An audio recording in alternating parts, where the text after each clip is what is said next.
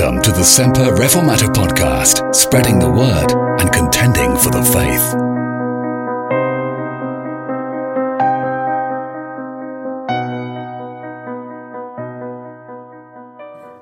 Can you imagine what it would be like if you left your church for no reason of yourself and went abroad for a while and returned again, maybe eight or ten years later, only to find that the church that you had belonged to is now full of new people. People who are running the church and have different culture and different language and all sorts of different ideas that you had. And can you imagine if you joined a church and you were happily worshipping and getting on with everyone, and then all of a sudden this crowd arrives in, and they say, hold on, this is not your church, this is our church. Back at the day of Pentecost, in Acts chapter 2, there were a great multitude of people from all nations in Jerusalem. They heard Peter preaching. They witnessed the preaching of the gospel, and they witnessed that in their own language. In fact, they were amazed, and in chapter 2 of Acts, in verse 8, it says, How hear we every man in our own tongue wherein we were born? Parthians and Medes and Elamites and dwellers in Mesopotamia and in Judea and Cappadocia, in Pontus and Asia, Phrygia and Pamphylia and Egypt, and in the parts of Libya about Cyrene, and strangers of Rome, Jews and proselytes. And they were there in Jerusalem, and they heard the gospel, and many of them must have repented of their sin and gone straight back to Rome when their pilgrimage, when their Passover pilgrimage was over, and there they formed a little church little Roman church full of Jewish people converted to Christ. Then came the events that happened under the Emperor Claudius. When Claudius ruled in Rome, he expelled all of the Jews from Rome. They were put out, they were banished, and the people who were the Christian Jews, the Christians of Jewish origin were banished along with them. But the church continued. There were Gentile converts now. And the church continued to worship God in the city of Rome. And the Gentiles were worshipping. And then Claudius died. And the Jews were permitted back. When they came back, there was some conflict. People started to ask questions. One of those questions that they asked must have been, well, if you folks were Jews and you had all the promises of God given to you, why then did you reject the Messiah? Can't you hear that question being asked? Suddenly there's this big influx of Jewish Christians. And the Gentile Christians who are sitting worshipping God are now saying, hold on, you're back here now. We've been worshipping here now for all these years and you're here telling us that you're the true church. So what's the relationship between these Jewish, Jewish Christians and these Gentile Christians? And why did the people who these Jewish Christians call their kinsmen in the flesh why did they crucify the Messiah? Basically, that's the question that Paul's going to get to grips with in this chapter of the book of Romans. There's no doubt in Paul's mind that the Jews were God's chosen vessel. There's no doubt in Paul's mind that they had a special place in God's redemptive plan to bring the Messiah, the anointed one, into the world, to be a people in whom all other peoples of the world would be blessed. But he's equally certain in the chapter here that the faith group known as the Jews were no longer representative in total of the new Israel, the true Israel. And that's the message running throughout this chapter. There was always an outward Israel. A large group of Jewish people, so most of them apostate, small remnant of faithful believers. Now these Gentile believers have been engrafted in into God's kingdom and into his family. And together with them, these Jews who have trusted Christ and these Gentile believers who have been engrafted into God's people are together the new Israel. that's the point that Paul's making in this chapter. So we'll look at it just for a moment or two. And then maybe in a fortnight or so's time, we'll move on to chapter 10. I want you to see Paul's witness to these people. He starts off the chapter by saying, I say the truth in Christ. I lie not. My conscience also bearing me witness in the Holy Ghost that I have great heaviness and continual sorrow in my heart. And very deep sorrow. Paul has a great anguish. The first thing that Paul wants to say to this church where this division and tension is taking place is that he's saying this with great sorrow. He very greatly regrets the fact that God's ancient people have rejected him. I say the truth in Christ. I lie not. My conscience bears me witness. Paul's sincerity is on display here for us all to see. It's beyond question. He is deeply concerned about Israel and the Holy Spirit is guiding his conscience in the matter. And he's tormented by it. It's on his heart. It's on his mind. He has great sorrow. He has continual grief. He has great despair. And the indication of how deeply he feels about this matter comes in verse 3. He says, I could wish that myself were accursed from Christ for my brethren. What a great, what a great depth of sorrow that must have been. If only such a thing were possible.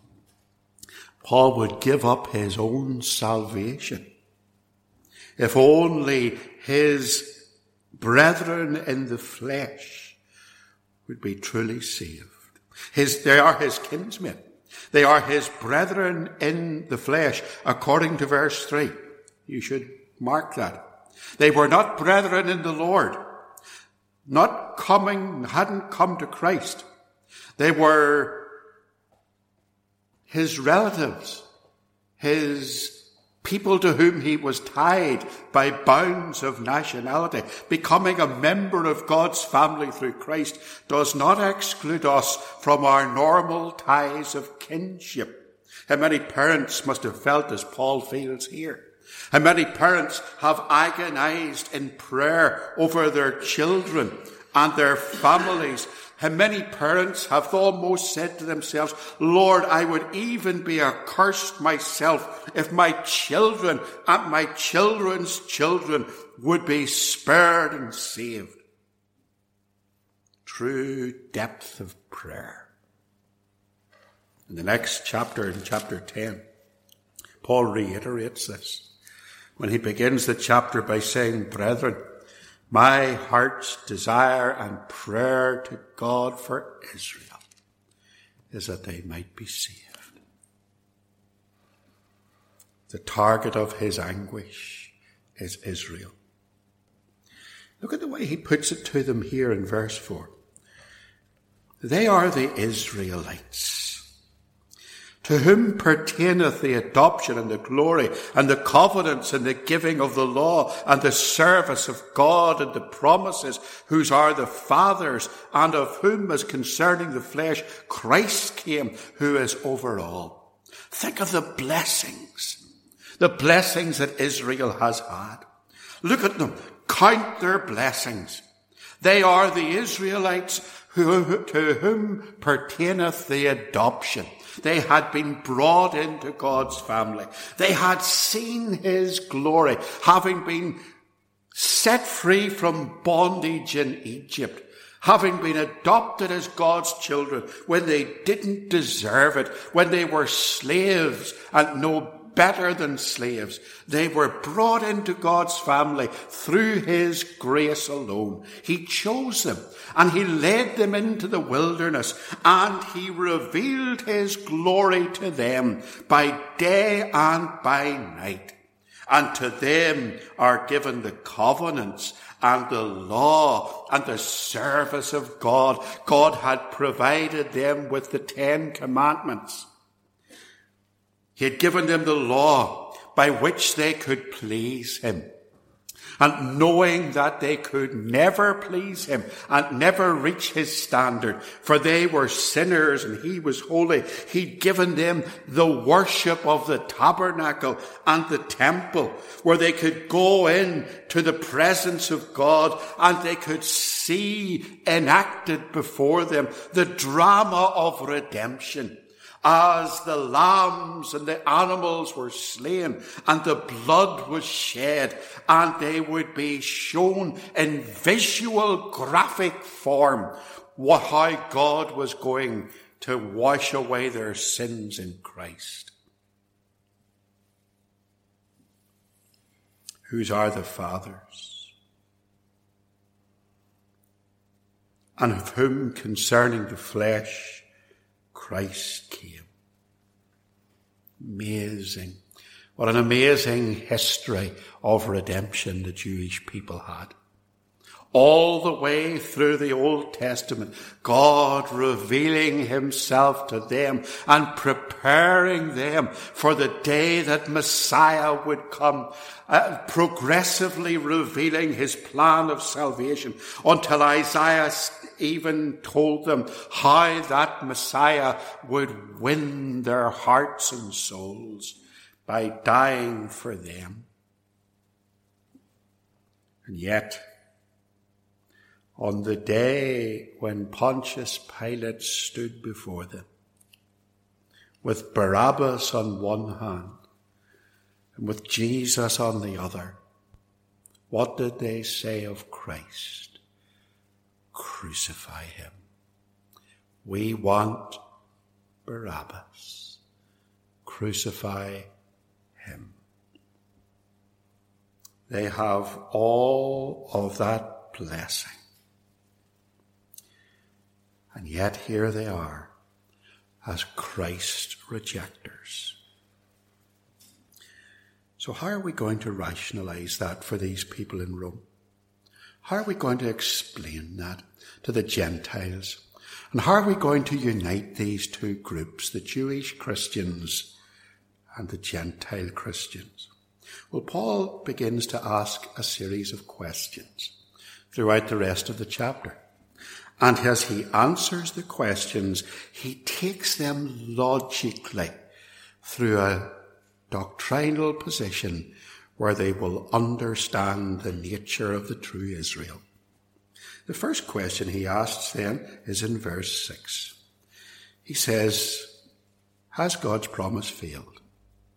If the Jews have rejected their Messiah after all the promises and the covenant blessings that they have had, has God's promise failed. This is Paul's classic argument about Israel. If God has promised blessing to Israel, and then Israel has rejected that blessing, does that mean that God's promise has been made void? Does that word mean that his word is untrue? Paul says no. For you see, God's promises never fail. God's promises were never made to a nation. They were never made to a state. They were never even made to a political party. That can't be. God's promises were always made to his people. Want you look very carefully at verse 8. For there is the crux of the matter. That is, they which are the children of the flesh, these are not the children of God. The children of the promise are counted for the seed. You know, just because you were born a Jew and circumcised at the, at the appropriate time and brought up with all the traditions does not make you a child of God. Those who inherited the promises were those whom God had chosen to be his. Paul makes a difference a vital difference between the children of the flesh and the children of the promise. We're talking about two separate groups. There's always been two or maybe three Israels. There's always been the physical descendants of Abraham, of Jacob. Of course, then there's the modern state of Israel, which is a secular, uh, humanistic state. And then, of course, his spiritual Israel, his spiritual people. I know you don't sing choruses. But if you did, we would sing Father Abraham had many sons, and I am one of them, and so are you. Only it would probably give us all a heart attack when we did the, off the actions. Paul in Romans chapter 2 and verse 28 reinforces this. He says, He is not a Jew which is one outwardly Neither is that circumcision which is outward in the flesh. Paul uses two illustrations about this. He talks about Abraham's family and he talks about Isaac's family. He talks about how God gave his promises to Abraham's family, but he didn't give them to them all. He just gave this promise to one of the children to Isaac, who would carry the blessing of God upon him. And of course, that dispute's going on right to this very day. Then when it comes to Isaac's family, as he chose Isaac out of the family of Abraham, so then he chooses Jacob out of the family of Isaac, because God's purpose in election must stand. And of course that passage culminates in those words which are repeated several times in scripture and which makes this one of the least preached on chapters in the Bible in verse 13, where it says, as it is written, Jacob have I loved, but Esau have I hated. People have great difficulty with those words. And some people do their best to soften them and explain them away, but ultimately their truth has to stand. God chose Jacob. God rejected Esau. The Lord, in Genesis 25 and verse 23, the Lord said to her, two nations are in thy womb, and two manner of people shall be separated from thy bowels, and the one people shall be stronger than the other people, and the elder shall serve the younger. God's choice of any of these individuals does not depend on efforts or works or obedience but simply upon his sovereign grace. That applies to us as well.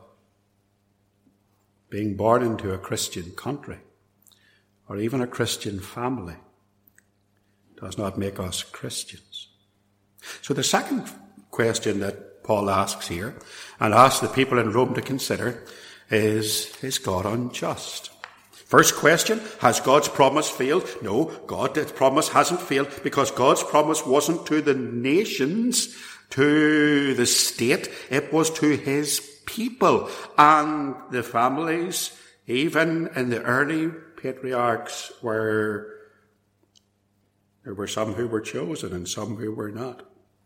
But then is God unjust? Because immediately that unconditional election is mentioned, somebody will cry out, that's not fair. God is unjust. And so in verse 14, Paul looks at this issue. What shall we say then? Is there unrighteousness with God? God forbid. talks about the word of God to Moses. Verse 15 and verse 16 talks, takes them back to the time of their own election, of their own salvation. And he reminds them of the interaction between Moses and between Pharaoh and tells us and reminds us that God raised Pharaoh up for a purpose. Verse 17. For the scripture saith unto Pharaoh, Even for this same purpose have I raised thee up, that I might show my power in thee, and that my name might be declared throughout all the earth. God had raised Pharaoh up for a purpose, and yet Pharaoh was the oppressor of the Jews, of the Hebrews. What was it for? He had raised him up he hardened Pharaoh's heart so that he would not let the people go, so that he would keep the people under bondage, so that God's own glory could be seen. Imagine if God had just simply softened the heart of the king and predisposed him to be a big softy and let the Israelites go and let them be released. We would never ever have known about God's deliverance at the Exodus. We would never have known about the Passover lamb and the sacrificial offering. We would never have known about the blood that was shed for sinners. God hardened the heart of the king so that he would not let the people go, so that it was God who did their redemptive work. And so Paul argues, therefore, hath he mercy on whom he will have mercy, and on whom he will he hardened. The third question, then, first question that Paul put to these people in Rome, has God's promise failed? No, it hasn't. Is God unjust? No, he's not. Third question, well, if that's the case, then why does God still blame us? Verse 19. Why is God blaming us? Why doth he yet find fault? For who hath resisted his will? You can see how someone might be tempted to ask that question. If God's word of promise is secure and never fails, if God is always perfectly righteous and never unjust, and if the promise has excluded some of the people called Israel, and that justice has determined who will be the recipients of his grace, then how can God blame us? How can he punish us? We have no choice but to be what we are. It's a very relevant question for today, actually. You have all sorts of people saying, Well, I am what I am, and God will just have to accept me the way I am, for this is the way He made me. And if I prefer to marry a man instead of a woman or a woman instead of a man, then God can't blame me for that, for he made me this way. Paul answers it here. In fact, he doesn't.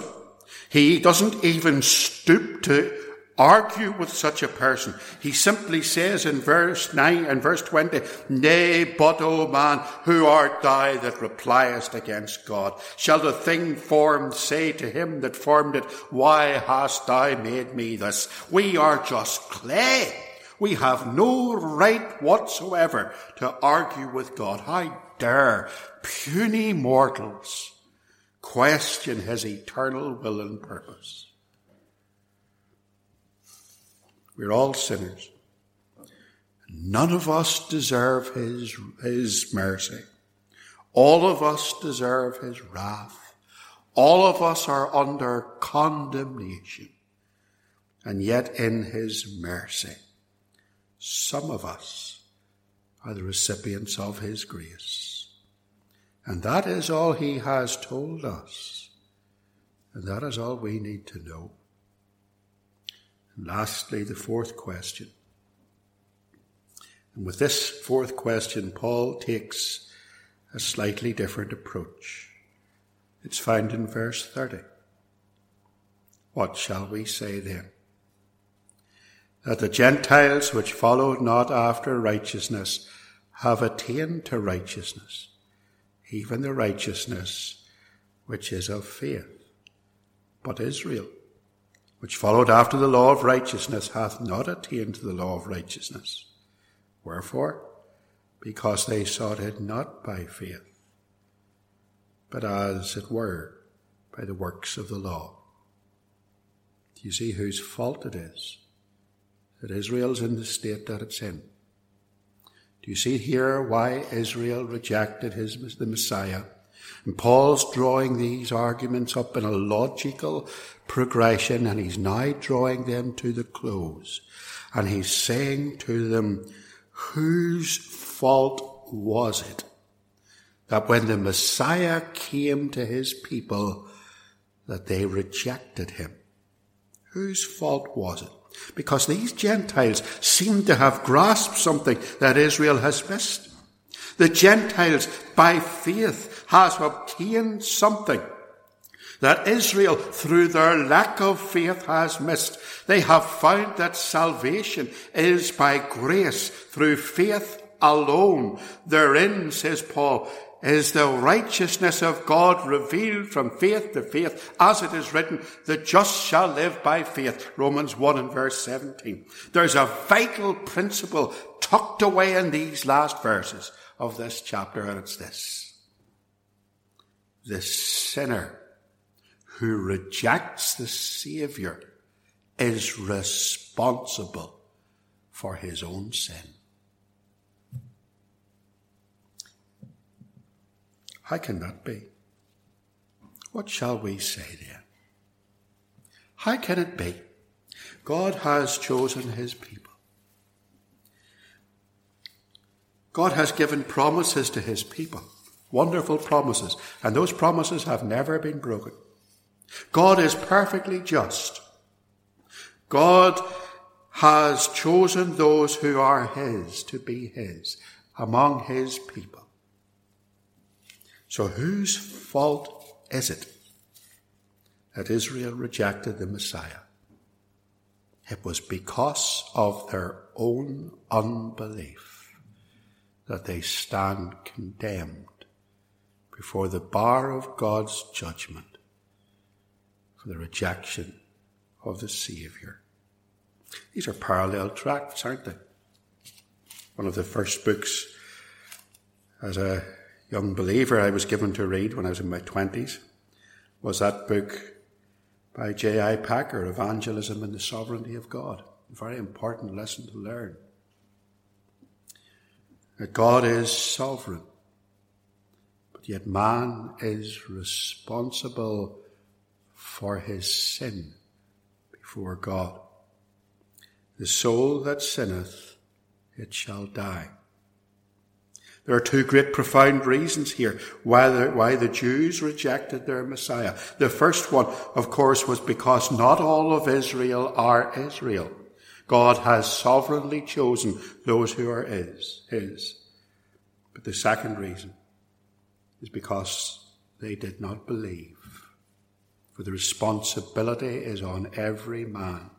For whosoever believes in the Lord Jesus Christ shall be saved. So, how do we summarize Romans chapter 9? We might do no better than Martyn Lloyd-Jones did. He said in verse 6 to verse 29, Paul explains why anybody is saved at all. It is only through the sovereign election of God. And in verse 30 to 33, he explains why anybody is lost. That explanation is that they are responsible for their sin.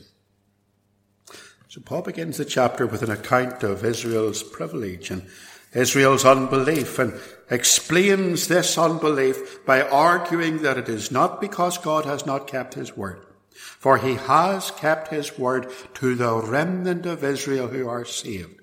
Nor is it because God is unjust, for the hardening of the hearts of some is not by any means incompatible with his justice.